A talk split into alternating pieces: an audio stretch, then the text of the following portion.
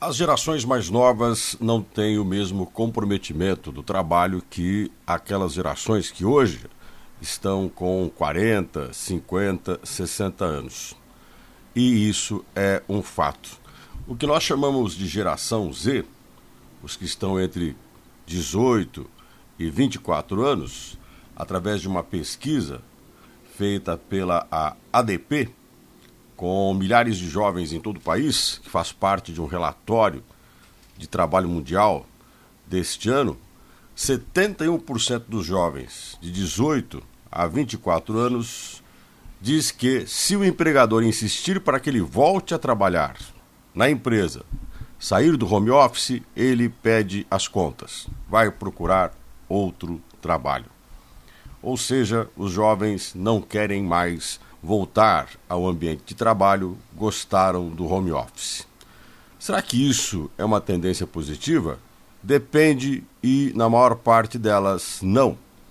Casa e trabalho pode parecer muito interessante, mas objetivamente são dois espaços completamente diferentes.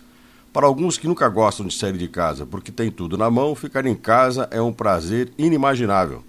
Para aqueles que têm que fazer tudo para sobreviver, trabalhar em casa pode ser um pesadelo, ainda mais quando as relações domésticas, elas são boas, mas só são boas porque ninguém vive junto o tempo todo. Voltar para a empresa e trabalhar é fundamental. Além do que também existe um sentimento de não comprometimento com a carreira, com a empresa e com o futuro. Ninguém se fideliza com ninguém. A empresa não investe em quem pode ir embora a qualquer hora. E quem está louco para fazer mudanças nunca fica no mesmo lugar e o futuro é incerto.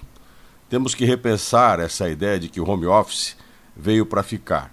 Em alguns lugares veio sim, é mais fácil para um determinado segmento, mas isso não passa hoje de trinta por cento da mão de obra mais qualificada e cinco por cento do trabalhador em geral. O resto é dentro da empresa, na convivência com os colegas de trabalho.